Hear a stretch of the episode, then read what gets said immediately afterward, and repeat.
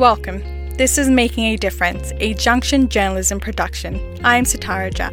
I'm Indio Miles. This episode of Making a Difference has been produced by journalism students at Griffith University on Yagara, Turrbal, and Yugambeh country. In this episode, we'll bring you stories about people making a difference in their communities and communities working together to make a difference for each other. First up in the program, with much of Australia opening its borders and coming out of lockdown, there's increased attention placed on lower rates of vaccination in some First Nation communities. Rates of immunisation and the spread of correct health advice are key to protecting small town populations from COVID.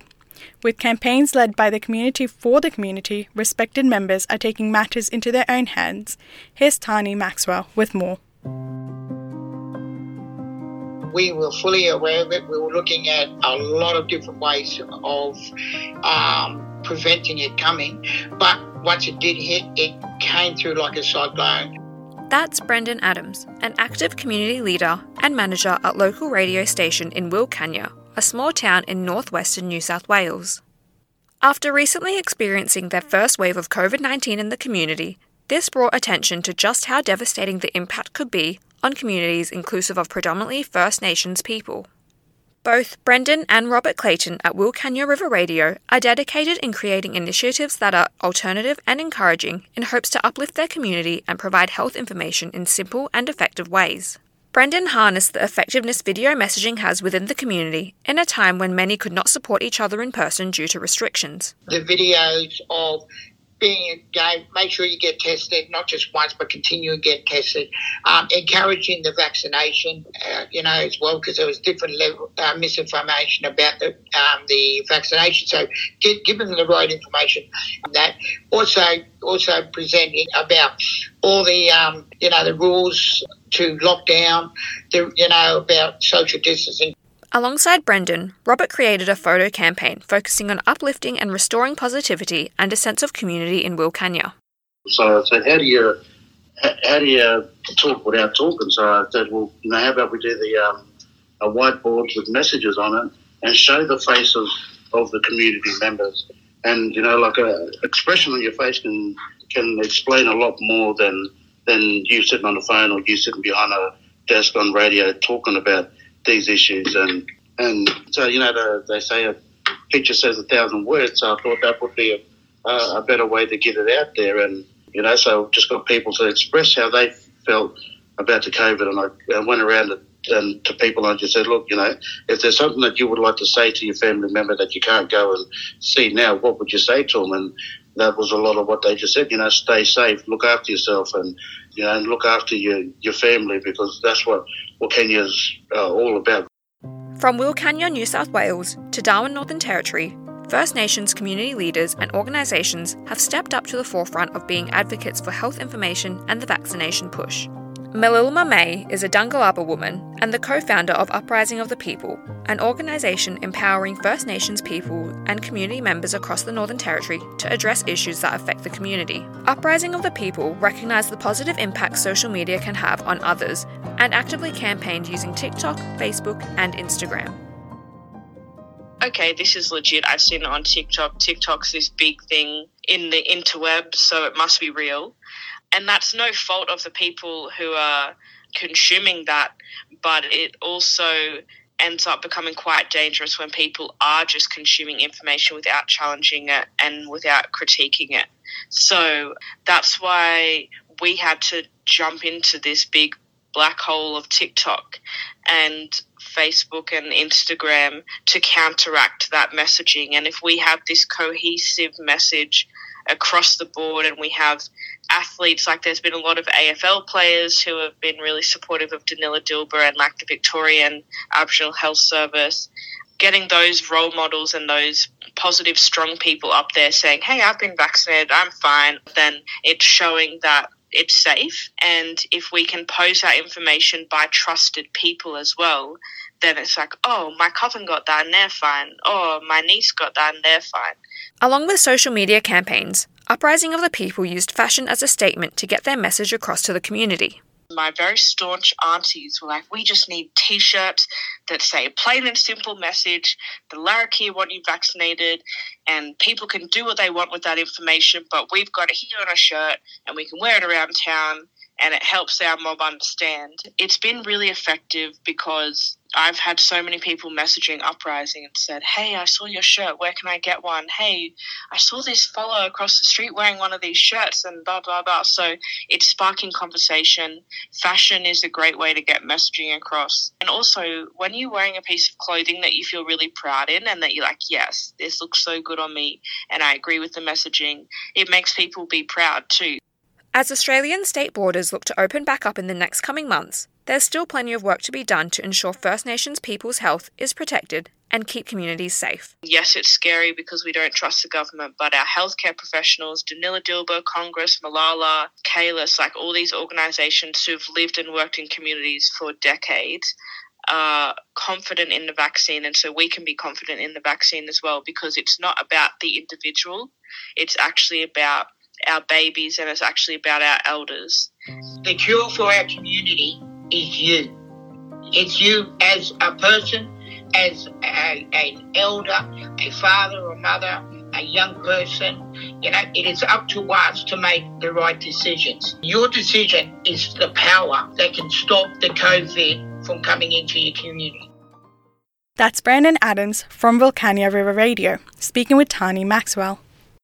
Australia still has a long way to go in accepting Muslim migrants, with a recent report from the Human Rights Commission finding 80% experience discrimination related to religion, race, and ethnicity.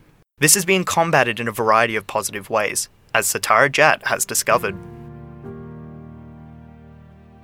And although we were out of the White Australia policy time, it was very much a White Australia that I grew up in as a kid, I was always quiet about my Islam. It was something that I kept to myself. It wasn't something that you wore on your sleeve because you were conscious of being already the one brown kid. But then, if you're the brown kid and the Muslim kid, it was just too many stories, too many explanations. That's first generation Australian Muslim Tasneem Chopra, a published author and cross cultural consultant. She is a prominent activist fighting for diversity and has been nominated an anti racism champion by the Australian Human Rights Commission. She's provided two decades of services as a cross cultural consultant within the local and international community. Despite her fight for diversity, Australia is a country that unfortunately holds strong anti Islamic and discriminatory views of Australian Muslims. A study conducted by Pew Research Centre in 2019 found at the top of the list of global concerns, Islamist extremism ranked highest in Australia, just under climate change. These negative associations between Muslim communities in Australia and radical terrorist organisations has partly been an unfortunate consequence of radical Islamist terrorism dominating attention over other forms of political violence. Griffith University Associate Professor of Islamic Studies Halim Rane explains There is uh, a small number of Muslims in Australia who have engaged in you know acts of terrorism. There was one report in Time magazine that said that in 2014, Australia had the highest number per capita of Western exports to uh, fight for ISIS. Now, we're, we're a relatively small country with a relatively small Muslim population, but so it's talking about the per capita. There is a problem there. So we need to address this, this problem of um, state terrorism, I think, if we're going to address the problem of non state terrorism and extremism. The 2019 survey, Islam in Australia, conducted by Professor Halim Rane and his team, found a majority of Australian Muslims reject any links between the religion of Islam and violent extremism. Overwhelmingly, Muslims in Australia completely reject violence. They reject, you know, attacks on innocent civilians and that sort of thing. We asked um, our survey respondents whether they think Islam uh, allows for fighting against or, or attacks against uh, civilians and uh, we said, you know, is this permitted in Islam? And we had something like 90% say Islam never permits this. And this was even found among Muslims who we classified as being political Islamists. In July this year, the Australian Human Rights Commission found 80% of Australian Muslims have been discriminated against, yet three quarters say they do feel Australian. The report further mentioned community solutions to overcome anti racist and anti Islamic sentiments through community engagement, public awareness education, visible allies, and increased representation of Australian Muslims in the media. Some communities, such as the Ismaili Muslim community, show social cohesion by partaking in the community and volunteering in various different projects. Here's Zain Jamadia telling us the projects the Ismaili community participates in. As an Ismaili Muslim in the community, I think one thing which we'd like to sort of spread awareness of is, you know, we're all one community. And I think that's very important. At the end of the day, it is about sharing love with one another and just doing good in the world. I think that's what's really needed. What we do a lot, quite a bit, is because a huge focus is placed on service and doing things for others in need. A big focus we place is just in any sort of community service we can around Australia. So one of the things, a good example, I guess, is you know last week or the week before, I believe we went for tree planting. Uh, this campaign, aiming to eliminate misconceptions about Islam, promote interfaith communications and education. An example of that is a national campaign known as Muslims Down Under, run by the Ahmadiyya Muslim community, promoting social cohesion between interfaith communities.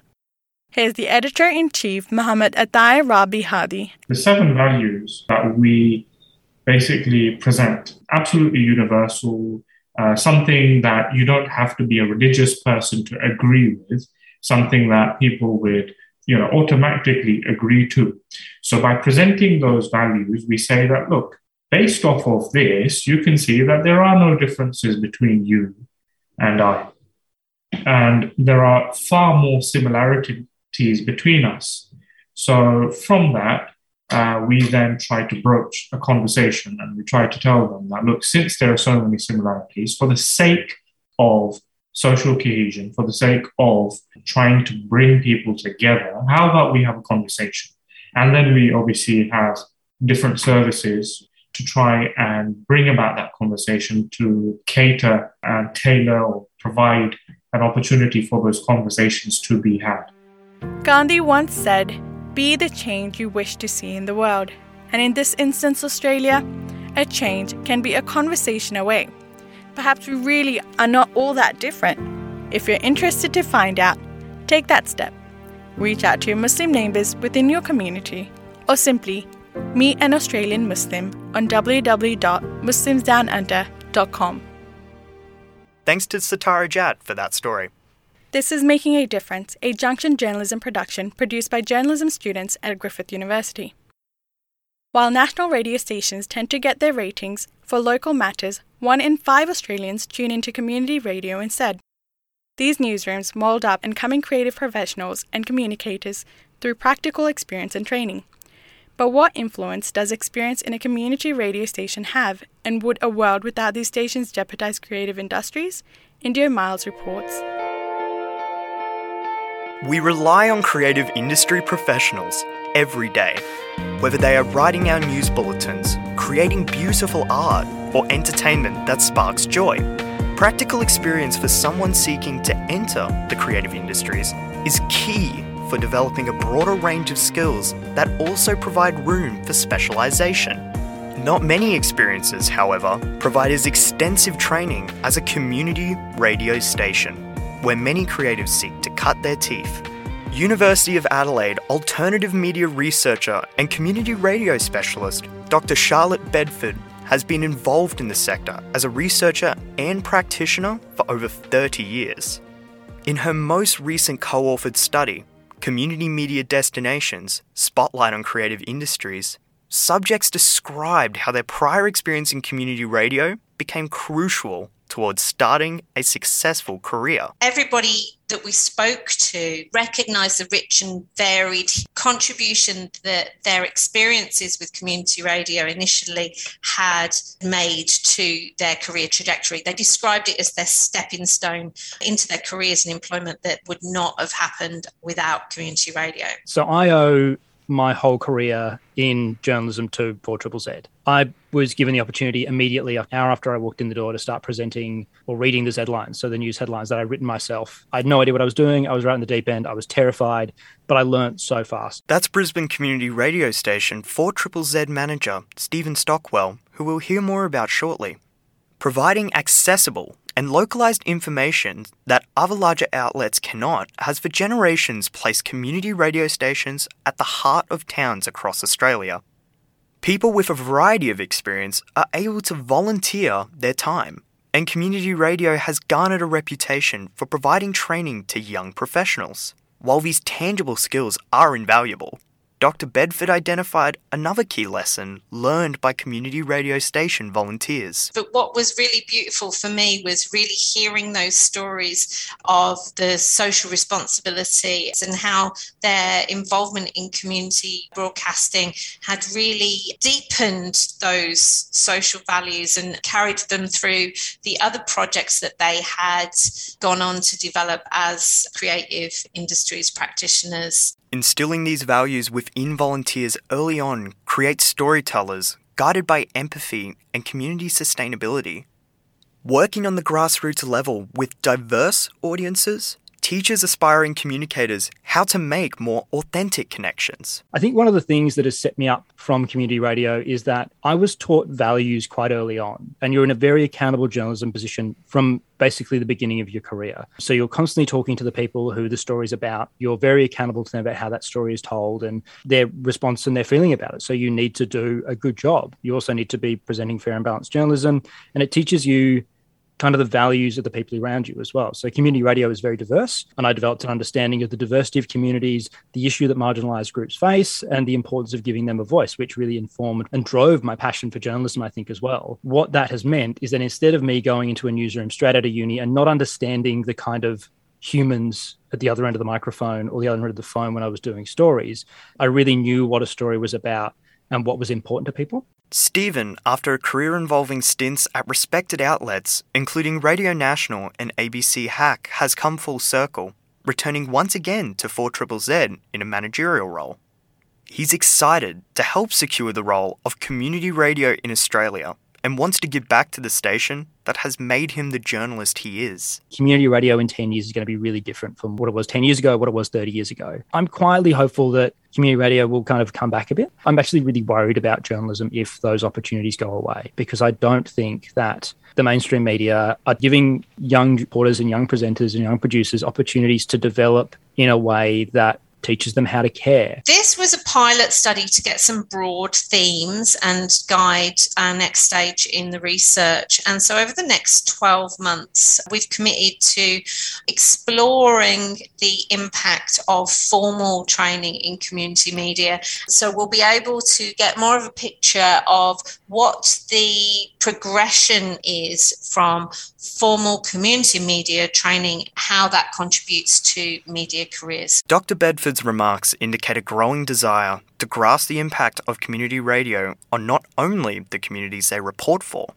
the talented creators who walk into their local radio station for the first time are beginning a critical journey, but not just to become any standard reporter. Instead, volunteers in community radio become a compassionate, community minded professional. Community radio is just such a hugely important part of our media landscape and is a really underappreciated glue that stitches our communities together. I hope it survives and I hope people continue to have the opportunities that I've had to learn how to tell stories and, and represent those communities. If you'd like to find out more about the Community Media Destinations research, check out the Community Media Training Organisation's website at www.cmto.org.au. Seaweed has played a quiet but vital role in humans' lives for hundreds of thousands of years. This super plant is responsible for keeping the oceans healthy and providing homes to a variety of ecosystems and fisheries. Humans have used it for food, medicine, clothing, and shelter. With the warming of our oceans, seaweed is now in peril, but ironically, it could also be the solution. The Aboriginal peoples of Australia were some of the first in the world to utilise seaweed's potential. Over 65,000 years ago, seaweed was being used here for medicine, clothing, ceremonies, and food. It can grow quickly, does not require any assistance like fertiliser or weeding, is easy to harvest, and it's cheap. Seaweed is one of the hardest working plants in the world.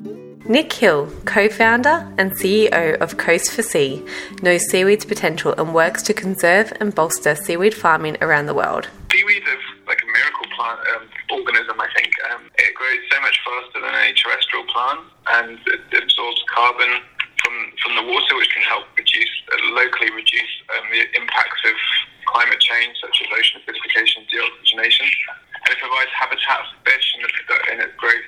There's no, unlike terrestrial plants as well, you don't take up land space, you don't need fresh water, you don't need um, herbicides and pesticides or fertilizers. There's no inputs required as such beyond the actual planting materials itself. And then it can be used um, in a very broad number of industries, across a very broad number of industries. On one hand, it could actually replace petrochemical plastics. and you can make biodegradable plastics from, from seaweed. You can use it as a fuel. It can be for food, feed, fertilizer. And then the nice thing about it is if you're planting it in coastal areas, many of the runoff that comes from those terrestrial systems is then taken up by um, by the seaweed as well. So that can help to reduce the ocean uh, yeah, eutrophication as well as climate change. Dr. Pia Winberg is the CEO and founder of Venus Shell Systems, one of two companies in Australia that farms seaweed on land and uses its crops to make a variety of products from protein rich muesli to potential skin grafts. Seaweed uh, has been an important part of the human diet for centuries, well, thousands and thousands of years, but we've forgotten how to eat it many, many different species, but our species, for example, can be up to 40% protein. So you can grow more protein on a hectare than a cattle farm. You can grow more nutrients than on a spinach uh, broadacre farm.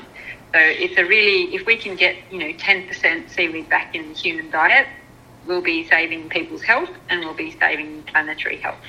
By incorporating seaweed into our diet, we could help fight a range of life threatening ailments, but also reduce the huge carbon footprint our food industry has on our planet. So there's many things that um, are we lacking in the Western diet, and often uh, our chronic health diseases aren't because of what we eat, it's because of what we're not eating. And, and so some of those things are life threatening. Things like iron deficiency is still the cause of 20% of maternal death in many countries iodine deficiency. People know about iodine in seaweed. It's still the leading cause of brain damage in the world. Um, and so those are the kind of trace elements that never run out in the ocean, but they are running out in the soils in our agriculture. And so a bit of seaweed every day in food just puts back that diversity of minerals and things that you then don't need to have a supplement for.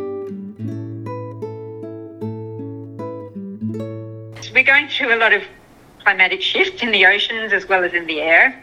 Um, and that means that the range of different seaweeds are, are moving south as the water warms up further south. This means we actually are losing a number of um, our seaweeds and kelp forests in particular. Due to its ability to trap carbon and purify the water around it, seaweed can also be a practical solution to its own demise. For example, take the Great Barrier Reef, for example, and all the struggles that the Great Barrier Reef is facing. Ocean acidification and deoxygenation on the one hand, which seaweed can help with um, if you put that in the right places. There's all the uh, problems with with runoff um, from terrestrial agricultural systems and so on. Um, and seaweed can help ameliorate some of those pro- um, issues as well. So I really hope it will become part of the um, part of the lexicon of tackling both climate change and other, other threats um, to the ocean and to the marine resources that surround Australia. As a land girt by sea, maybe we can look to the wisdom of our past and start using this weed for a lot more now. Thanks to Jasmine Camp for that report. Animal assisted therapy isn't a particularly new concept, but it has received fresh attention as many people in lockdown choose to adopt a pet to keep them company. Erin Norton spoke with a psychologist who specializes in animal focused treatments and to a few people who decided to add a pet to the family since COVID disrupted their lives.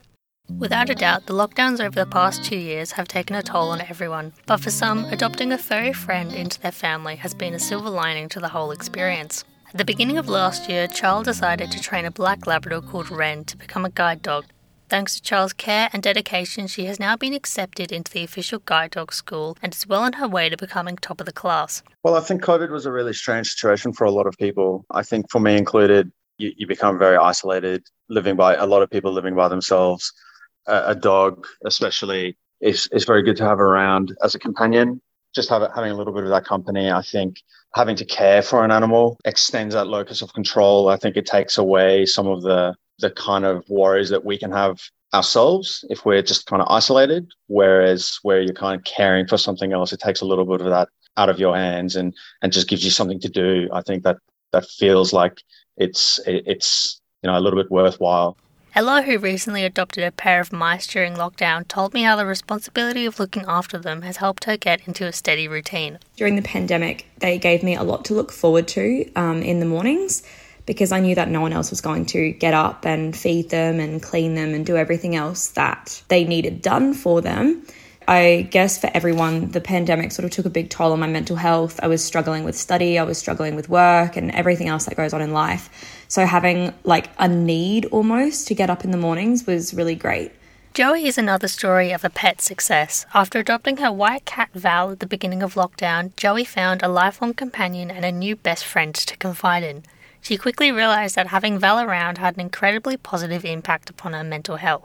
I adopted her because I'd gone through a bad breakup during lockdown and I wanted a friend.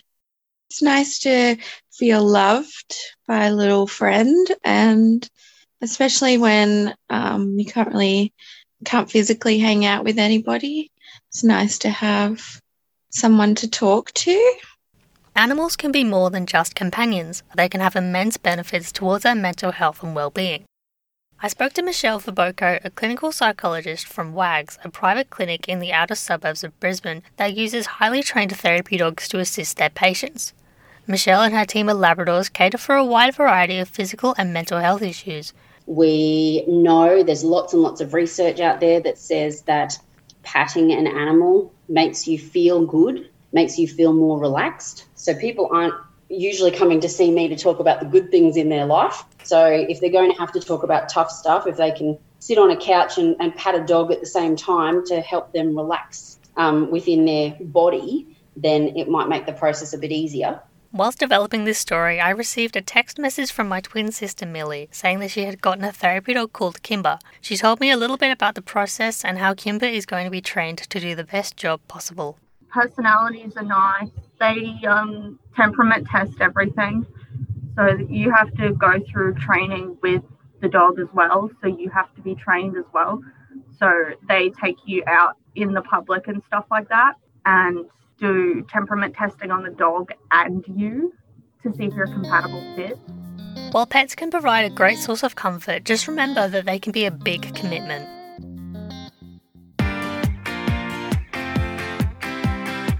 And that finishes the show. For more of the best stories in student journalism around Australia, go to our website junctionjournalism.com. And don't forget, there's a new episode of Making a Difference every month.